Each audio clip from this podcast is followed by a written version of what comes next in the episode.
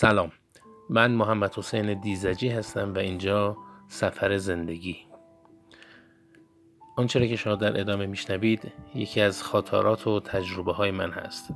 تجربه که شاید مربوط به حدود 25 تا 30 سال قبل بشه. شاید تقریبا 24 ساعت زودتر از زمان شروع کنفرانس وارد شهر شدم. یه راست به سمت هتل رفتم. مسئول رزرو هتل نگاهی به لیست انداخت و گفت برای شما از ساعت دو بعد از ظهر فردا در اینجا اتاق رزرو کردن. گفتم یعنی الان من الان اتاق ندارید؟ برای امشب؟ گفت متاسفانه خیر. شما باید تشریف ببرید و فردا بیایید.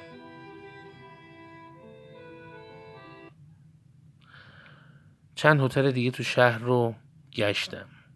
شهر نصف جهان. اما هیچ کدوم حتی یه تخت خالی هم نداشتن. هرچه بیشتر میگشتم کمتر پیدا می‌کردم.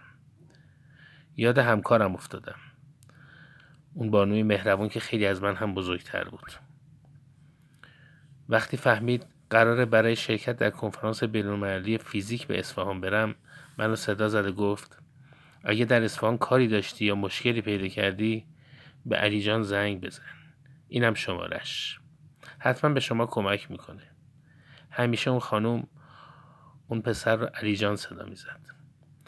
یادم نیست بچه برادرش بود یا فرزند خواهرش ولی می‌دونم که پسر خیلی باحالی بود. خیلی با صفا و با معرفت. یکی دو بار توی محیط کارم دیده بودمش.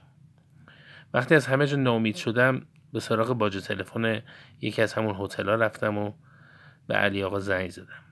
کمتر از نیم ساعت بعد دنبالم اومد. با مهربونی و محبت از من دعوت کرد. شب و منظرشون رفتم و صبحم راهی دانشگاه اصفهان شدم تا در کنفرانس فیزیک شرکت کنم. چون پوشش خبری اون برنامه رو من به عهده داشتم. کنفرانس تموم شد.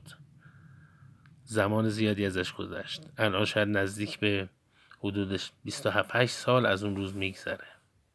از اون بانوی مهربان و دلسوز یعنی خانم فخرالحاجی بزرگزاد ارباب هم الان خبری نیست.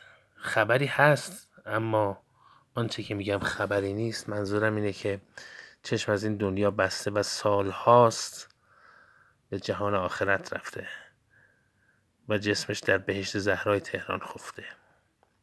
اما رعفت و مهربونیش همچنان تو ذهنم جاری و پاورجاست چرا اینو گفتم؟ گفتم تا بدونیم که مهربانی و انسانیت مرگ نداره. اون فرزند نداشت یعنی هرگز ازدواج نکرده بود.